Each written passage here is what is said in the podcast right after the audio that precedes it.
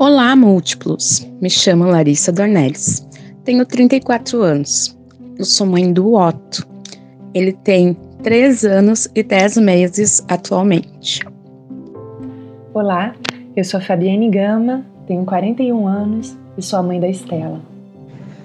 Meu nome é Bruna, Bruna Rocha Silveira. Eu tenho 35 anos e sou mãe do Francisco, o Chico, de 5 anos. Meu nome é Kátia Gittler Siqueira, mais conhecida como Tuca. Tenho 51 anos e sou mãe de cinco filhos. O Alisson, que está com 33 anos, a Yasmin, que está com 26, as gêmeas Aline e Camila, que tem 14, e a Letícia, que tem 12. Bruna, Fabienne, Tuca e Lari estão neste capítulo do Mulheres Múltiplas. Quatro mães com esclerose múltipla e que provam que o diagnóstico não é contraindicação para a maternidade, mas é preciso planejamento, como explica Fabienne. Quando eu decidi engravidar, eu tinha mais ou menos três anos do diagnóstico da esclerose múltipla. Fui diagnosticada em 2015, com 34 anos. E a minha escolha de ser mãe se deu aos 37. Na verdade, se deu aos 36, né? Porque exigiu um bom planejamento. Eu já tomava um remédio de uso contínuo, né? Que é um comprimido que eu tomo desde o início do meu diagnóstico e é um medicamento com o qual eu não poderia engravidar. Então eu tive que fazer uma série de escolhas quando eu decidi que queria tentar, né, ter uma filha, um filho. E naquele momento eu comecei a estudar muito. Eu já estudava muito sobre a esclerose múltipla desde o meu diagnóstico. Essa é a minha forma, né, de é, me relacionar com a doença. Bruna tem esclerose múltipla há 22 anos. Sobre a gravidez, ela conta que foi planejada com um neurologista, obstetra e, sobretudo, com a família. O Jota, o marido dela, também tem EM.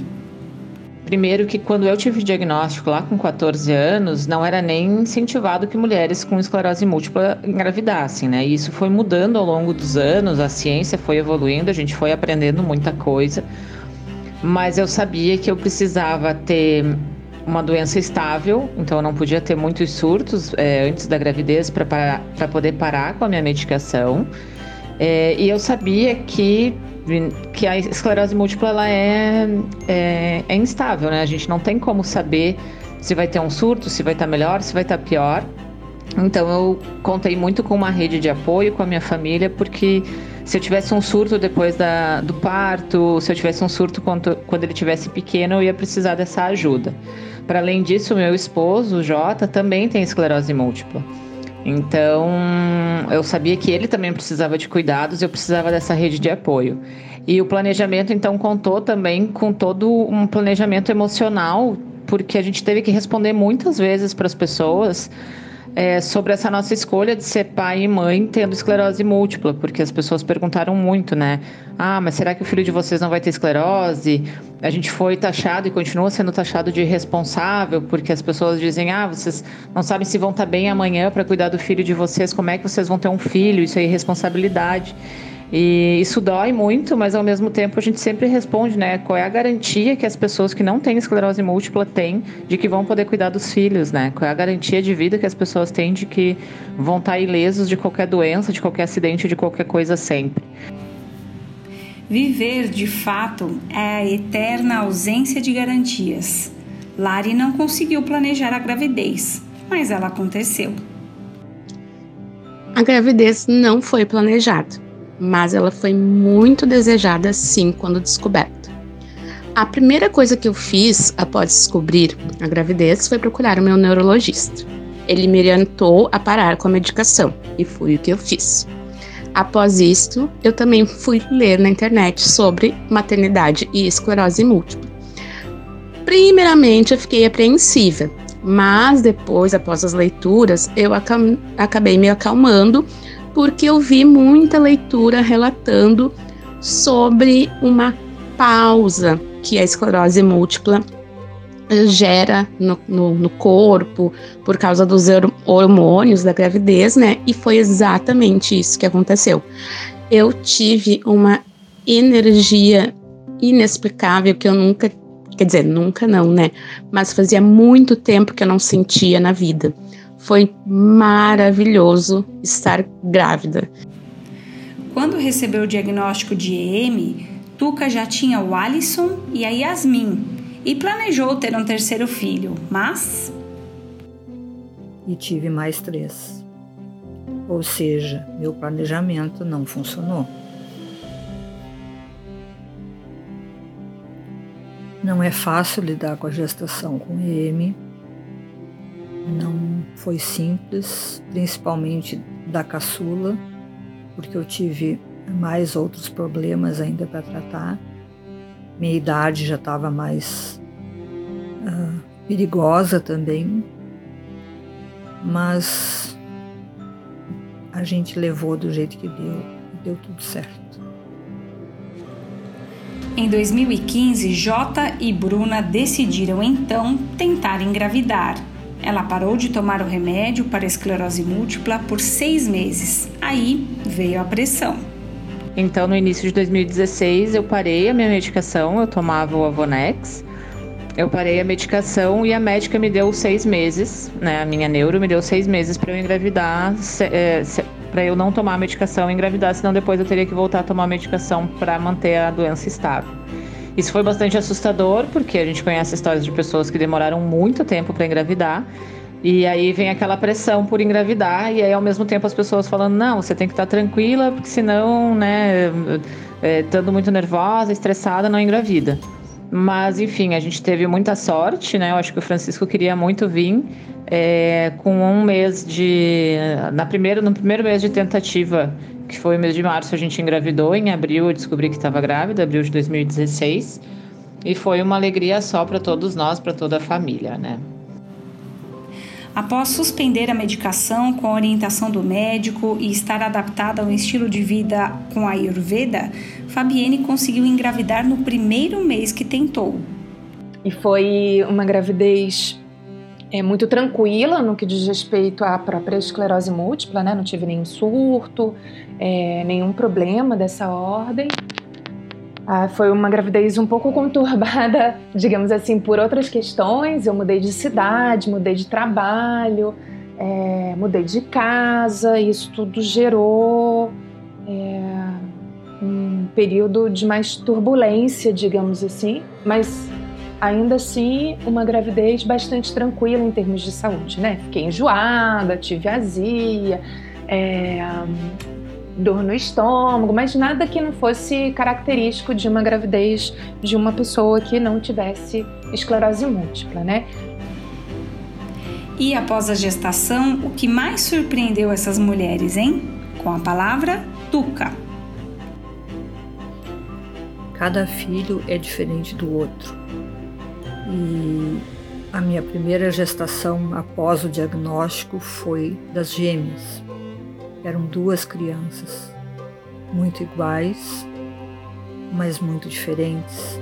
Eu acho que essa foi a maior surpresa entender o quanto cada um é um ser único e cada gestação é única. E que o fato de ter EM é só mais uma coisa nessa equação, mais um número para contar. e é muito cansativo. Ser mãe é cansativo. Com EM é muito mais. É preciso ter uma rede de apoio. Bruna concorda e diz que cada experiência é única. Tem uma frase que a gente diz e quem não é mãe odeia, que é só quem é mãe sabe. E é verdade. Assim, eu acho que tem coisas que a gente só sabe, só sente depois que, que pariu mesmo, sabe? Porque tem sentimentos que são únicos, tem sofrimentos que são únicos, tem solidões que são únicas, tem alegrias e, e um amor que é único, pelo menos para mim, né? Então eu acho que talvez o que mais me tenha me surpreendido foi o quanto eu tenho uma força que eu não sabia que eu tinha. O maior medo de Fabienne após o nascimento da filha era dar conta da maternidade e os sintomas da esclerose múltipla. Depois que a minha bebê nasceu, o que mais me surpreendeu na maternidade foi a minha capacidade de lidar com as necessidades dela, apesar da minha condição de saúde, né?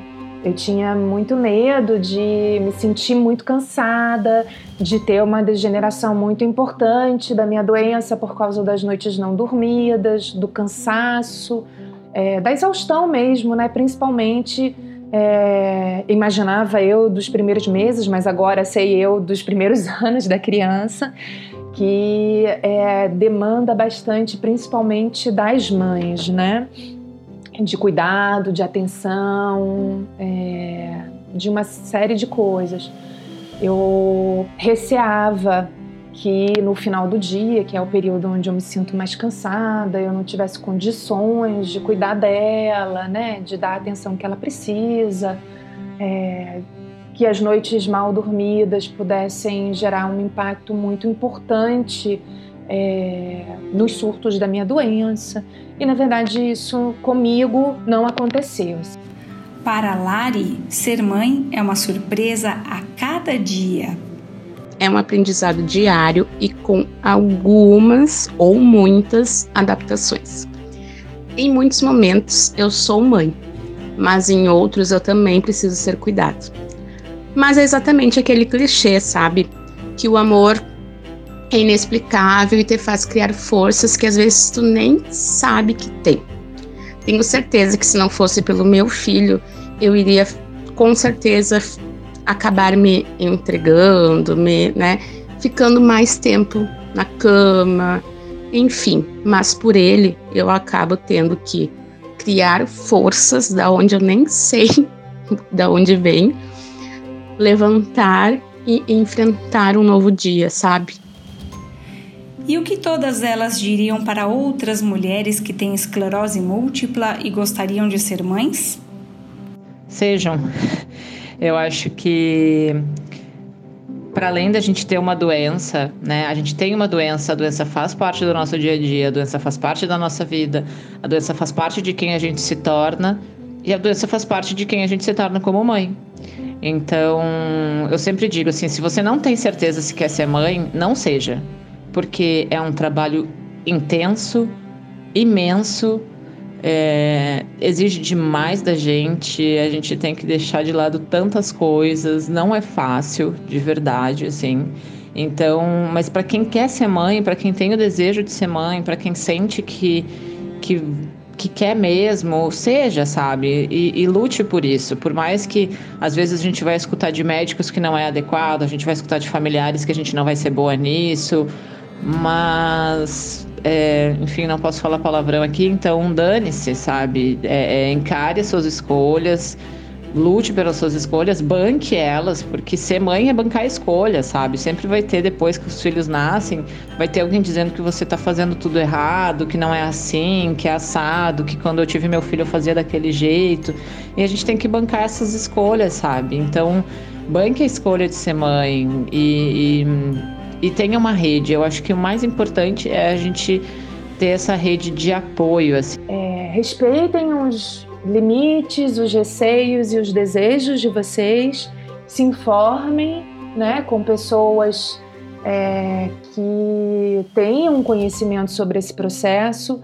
E aí eu falo de médicos, mas também falo de outras mulheres e, e mães que têm esclerose múltiplas e passaram pelo processo de gestação, em especial outras mulheres que tomam ou tomaram os medicamentos ou que realizam os tratamentos, né, no caso de quem não toma nenhum medicamento para esclerose múltipla, que é, passem por processos de cuidado e tratamento similares a de vocês, né? Isso que isso ajuda um pouco a vocês irem entendendo os processos, ainda que, repito, cada uma passe o processo de uma forma muito diferente, né? Vão em frente. Se esse é seu desejo, se esse é seu sonho, a maternidade é possível. Uh, é preciso contar com uma rede de apoio, né? tem que ter alguém com quem se pode contar né? Para ajudar nos momentos mais difíceis. E tem que estar tá em constante contato com o neurologista colocar o obstetra e o neurologista em contato um com o outro para que o cuidado seja bem uh, atento, né? E coragem. Ser mãe é muito bom. E se você, mulher com EM, gostaria de ser mãe, eu lhe digo que é possível sim. Com planejamento, conhecendo suas limitações e com uma rede de apoio, você poderá exercer esse lindo papel da vida. Ser mãe me fez crescer de uma maneira que eu nem imaginava e me mostrou que eu consigo ir além do que até meu próprio corpo acha que é capaz. Pois o amor nos faz criar forças absurdas.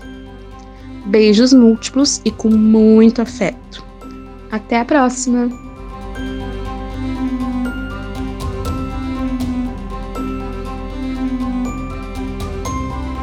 Você acabou de acompanhar um material produzido pela AME CDD. Se você gostou desse conteúdo, acesse amigosmúltiplos.org.br e cdd.org.br. Conheça mais sobre nosso trabalho e faça parte dessa iniciativa. Fazendo uma doação com menos de um real por dia, você ajuda a fortalecer nossas causas e a levar informação de qualidade sobre condições crônicas de doenças ainda mais longe.